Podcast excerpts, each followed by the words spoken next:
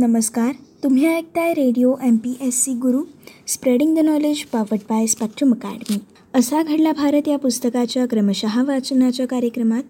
मी R J सिथी आपल्या सगळ्यांचं स्वागत करते. मित्रांनो असा घडला भारत या पुस्तकाच्या वाचनाच्या कार्यक्रमात आपण आजपासून एकोणीसशे बासष्ट. या सालातील घटनांचा सविस्तर आढावा जाणून घेणार आहोत. मित्रांनो आजच्या भागातील एकोणीसशे बासष्ट या सालातील महत्त्वाच्या घटना आहेत. काँग्रेस पक्षाचं स्थान अबाधित राखणारी.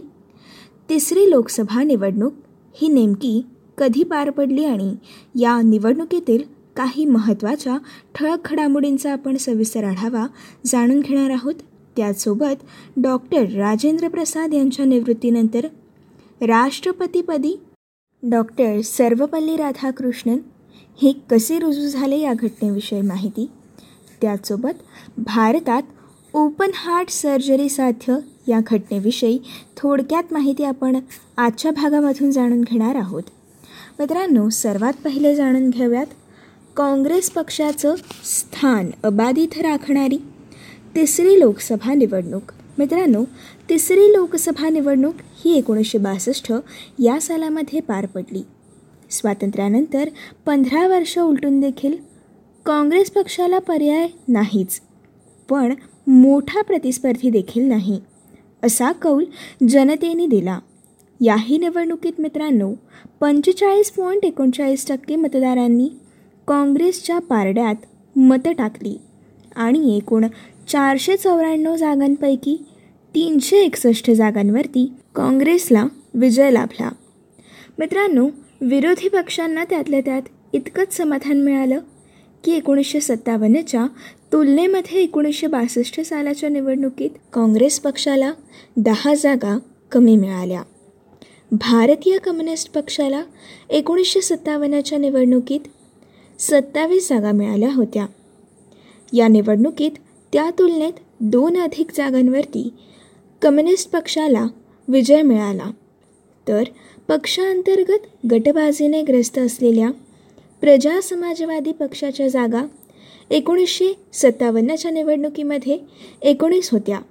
या तुलनेत सात जागांनी कमी झाल्या. जनसंघाने या निवडणुकीत चौदा जागांवरती यश संपादन करून स्वातंत्र्यानंतर प्रथमच दोन अंकी संख्या पार केली. या निवडणुकीत लक्षवेधी ठरली ती एकोणीसशे एकोणसाठमध्ये स्थापन झालेल्या आणि उघडपणे उजव्या विचारांचा समर्थन करणाऱ्या नव्या स्वतंत्र पक्षाची कामगिरी. मित्रांनो या पक्षाला चौदा राज्यात एकूण अठरा जागांवरती यश हे लाभलेलं होतं. अर्थात मित्रांनो भाकप या खालोखाल त्यांनाच यश लाभलं होतं.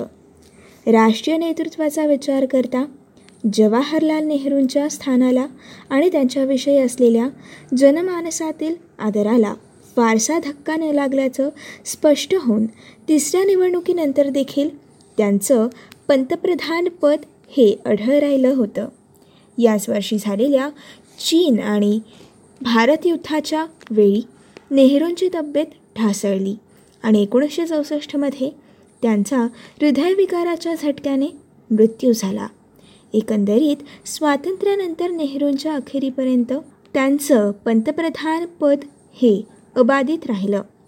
मित्रांनो या निवडणुकीत प्रमुख पक्षांचं बलाबल आपण जाणून घेऊयात. एकोणीसशे बासष्ट साली तिसरी लोकसभा झालेल्या निवडणुकीतील पहिलं पक्षीय बलाबल होतं काँग्रेस पक्षाचं. काँग्रेस पक्षाला एकूण तीनशे एकसष्ट जागा मिळाल्या आणि तब्बल पंचेचाळीस पॉईंट एकोणचाळीस टक्के मतदान हे काँग्रेस पक्षाच्या परड्यात पडलेलं होतं.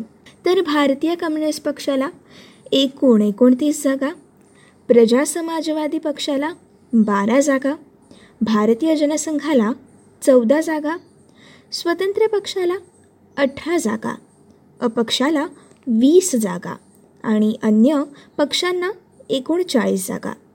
अशा एकूण चारशे चौऱ्याण्णव जागांसाठी भारतात एकोणीसशे बासष्ट साली तिसरी लोकसभा निवडणूक लढवली गेली. मित्रांनो आता आपण जाणून घेऊयात डॉक्टर राजेंद्र प्रसाद यांच्या निवृत्तीनंतर डॉक्टर सर्वपल्ली राधाकृष्णन हे राष्ट्रपतीपदी कसे रुजू झाले? एकोणीसशे बावन्न या सालापासून दहा वर्ष भारताचे उपराष्ट्रपती म्हणून सूत्र सांभाळणाऱ्या डॉक्टर सर्वपल्ली राधाकृष्णन यांची तेरा मे एकोणीसशे बासष्ट रोजी स्वतंत्र भारताचे दुसरे राष्ट्रपती म्हणून निवड झाली. स्वतंत्र भारताचे पहिले राष्ट्रपती डॉक्टर राजेंद्र प्रसाद यांच्या निवृत्तीनंतर राधाकृष्णन राष्ट्रपती बनले. तर डॉक्टर झाकीर हुसेन यांची उपराष्ट्रपतीपदासाठी निवड झाली. मित्रांनो डॉक्टर सर्वपल्ली राधाकृष्णन हे तत्त्वज्ञान विषयातील आंतरराष्ट्रीय ख्यातीचे विद्वान होते. एकोणीसशे एकतीस ते एकोणीसशे अठ्ठेचाळीस या दरम्यान त्यांनी आधी आंध्र विद्यापीठ आणि नंतर बनारस विद्यापीठाचं कुलगुरुपद भूषवलं होतं. आणि त्याचप्रमाणे ते ऑक्सफर्ड विद्यापीठात देखील प्राध्यापक म्हणून कार्यरत होते.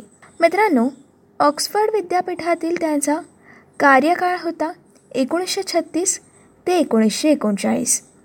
त्यानंतर एकोणीसशे शेहेचाळीस ते एकोणीसशे एकोणपन्नास या दरम्यान त्यांनी युनेस्कोमध्ये भारताचं प्रतिनिधित्व केलं होतं. तर एकोणीसशे एकोणपन्नास ते एकोणीसशे बावन्न या सालांच्या दरम्यान त्यांनी सोव्हिएत रशियात भारताचे प्रतिनिधी म्हणून त्यांची नियुक्ती झाली होती.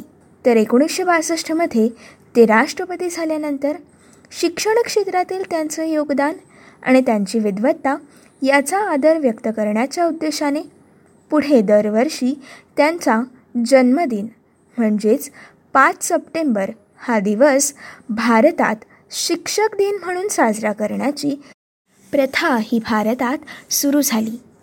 मित्रांनो ही होती भारताचे दुसरे राष्ट्रपती डॉक्टर सर्वपल्ली राधाकृष्णन यांच्या राष्ट्रपतीपदाविषयीची थोडक्यात माहिती. आता आपण भारतात ओपन हार्ट सर्जरी साध्य कशी झाली? याविषयीची सविस्तर माहिती जाणून घेऊयात. एकोणीसशे साठच्या दशकात उच्च शिक्षित आणि निष्णात भारतीय शल्यचिकित्सकांनी हृदयांतर्गत शस्त्रक्रिये अर्थात ओपन हार्ट सर्जरीसारख्या शस्त्रक्रिया भारतात यशस्वीपणे केल्या. आणि यासाठी अत्याधुनिक इस्पितळांमध्ये व्यवस्था करण्याचे देखील प्रयत्न सुरू केले. त्यामुळे अशा उपायांसाठी अमेरिकेसारख्या प्रगत देशात जाण्याची गरज ही हळूहळू कमी झाली. अशा स्वरूपाची एका चौदा वर्षाच्या मुलावरील शस्त्रक्रिया डॉक्टर एन गोपीनाथ यांच्या नेतृत्वाखाली शल्यचिकित्सकांनी तमिळनाडूमधील वेल्लुरू येथील ख्रिश्चन मेडिकल कॉलेजच्या इस्पितळात एकोणीसशे बासष्टमध्ये केली. भारतातील अशा शस्त्रक्रियेचा हा पहिलाच यशस्वी प्रयत्न मानला जातो. मित्रांनो ही होती आजच्या भागातील असा घडला भारत या पुस्तकाच्या क्रमशः वाचनाच्या कार्यक्रमातील सविस्तर माहिती. पुढच्या भागामध्ये आपण सीमावादातून उद्भवलेलं निराशाजनक भारत चीन युद्ध. या भारत चीन युद्धाविषयीची सविस्तर माहिती आपण पुढच्या भागामधून जाणून घेणार आहोत. मित्रांनो एकोणीसशे बासष्ट सालातील ही अत्यंत महत्त्वपूर्ण घटना मानली जाते. पुढच्या भागामधून आपण या घटनेविषयी माहिती जाणून घेणारच आहोत. तोपर्यंत असेच काही वेगवेगळे कार्यक्रम आणि वेगवेगळ्या कार्यक्रमांमधून भरपूर सारी माहिती आणि भरपूर साऱ्या रंजक गोष्टी जाणून घेण्यासाठी ऐकत रहा तुमचा आवडता आणि लाडका रेडिओ ज्याचं नाव आहे radio M P S C Guru spreading the knowledge powered by Spectrum Academy